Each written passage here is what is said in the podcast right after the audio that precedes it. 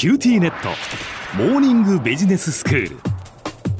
今日の講師は九州大学ビジネススクールで国際経営ロジスティクスがご専門の星野博先生です。よろしくお願いします。よろしくお願いします。先生今日はどういうお話でしょうか？はい。あの国内の新型コロナウイルスの感染者これの動向もものすごく気になるところですけれども、えーまだまだ多くの業種ではですね厳しい状況が続いていると思うんですよね。そうですね。えー、GoTo キャンペーンで人の動きが活発になってきているとは思うんですけれども、うん、まだ回復には程遠い状態だと思うんですね。はい。で今日は新型コロナウイルス化の中でのクルーズビジネスについてちょっとお話をしたいと思いますクルーズビジネスですかまあねやはりそのホテル航空会社それぞれその大変な状況にあって、まあ、航空会社だったらその LCC などの倒産ですとかそれから給料の大幅なカットというのが報道されていますけれども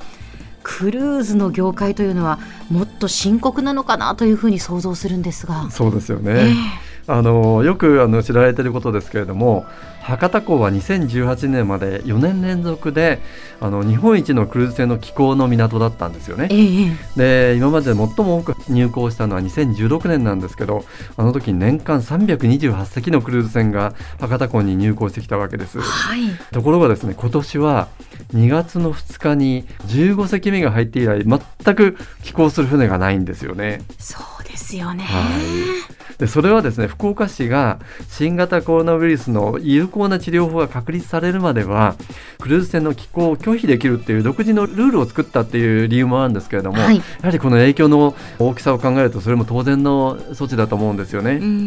でクルーズ船が海外からの多くのインバウンド客を連れてきてくれることを思うと少なからずやはり今までは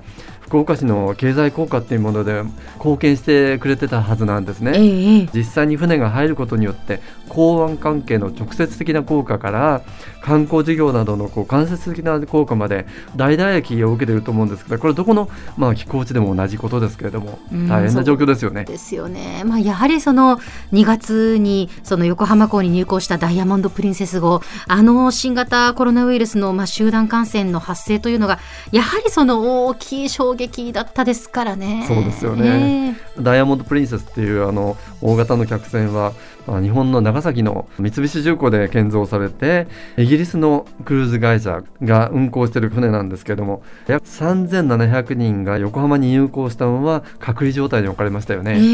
ー、で2月下旬までに乗員乗客合わせた712名がコロナウイルスに感染しているってことが分かって6人のあの亡くなった方も出たわけです。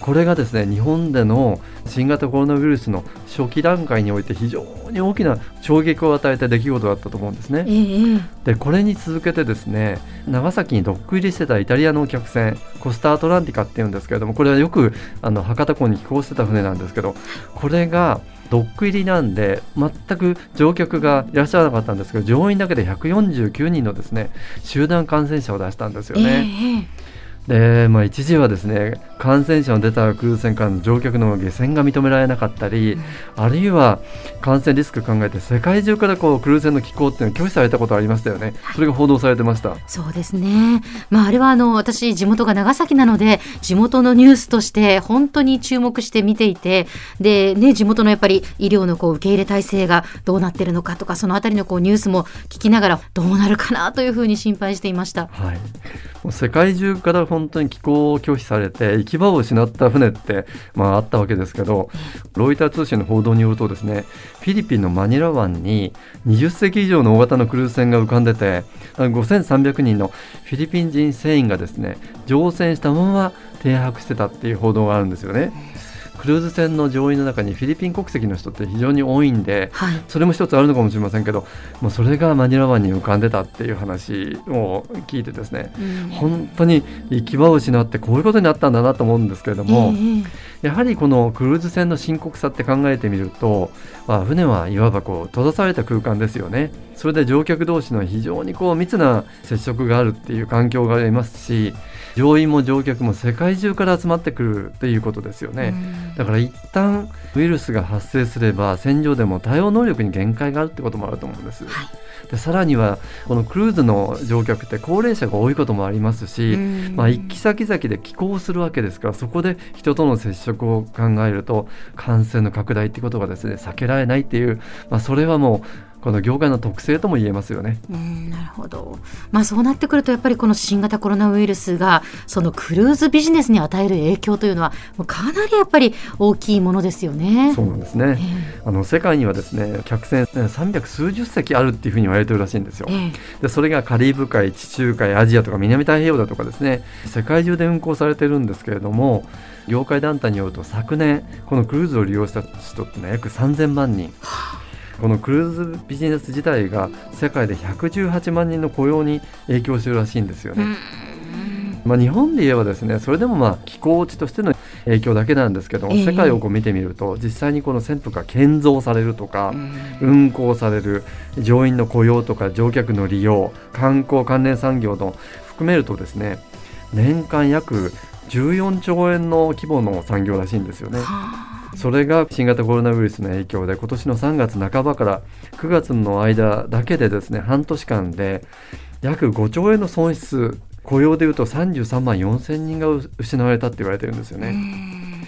そういうふうに考えるとこのクルーズビジネスこれからどうなっていくのかちょっと非常にこう注目をしていきたいと思うんですけれどもそうですね。まあやはりその飲食店にね見られるような新型コロナウイルスの対応の難しさというのもクルーズ船には全部こう当てはまるということになりますからそのサービス産業が今後どんなふうに対応していったらいいのかっていうそういうところにもこうヒントになるようなものがあるかもしれないですね。そうなんですよねもちろんその抗ウイルス治療薬だとかワクチンの開発というものが進むまではですね本当の抜本的なその解決はないのかもしれませんただ、まあ、これだけの規模の産業なんで感染が続く中でもビジネスを継続していく必要がありますし、で実際にですね見てみるとアジアの一部だとかヨーロッパでは少しずつこのクルーズが回復しつつあるんですよね。ああそうなんですか。まあそのあたりはじゃあ明日また伺うということで、はい。今日の先生まとめをお願いいたします。そうですね。あのクルーズ業界っていうのは昨年1年間で3000万人が利用して年間で14兆円の規模の大きな産業らしいんですね。ですからここがですね新型コロナウイルスの中でどういうふうな状態にあるかってことを今日お話をして明日は業界としての対応策について説明をさせていただきたいと思います今日の講師は九州大学ビジネススクールで国際経営ロジスティクスがご専門の星野博先生でした。どうもありがとうございうました。がとうございました。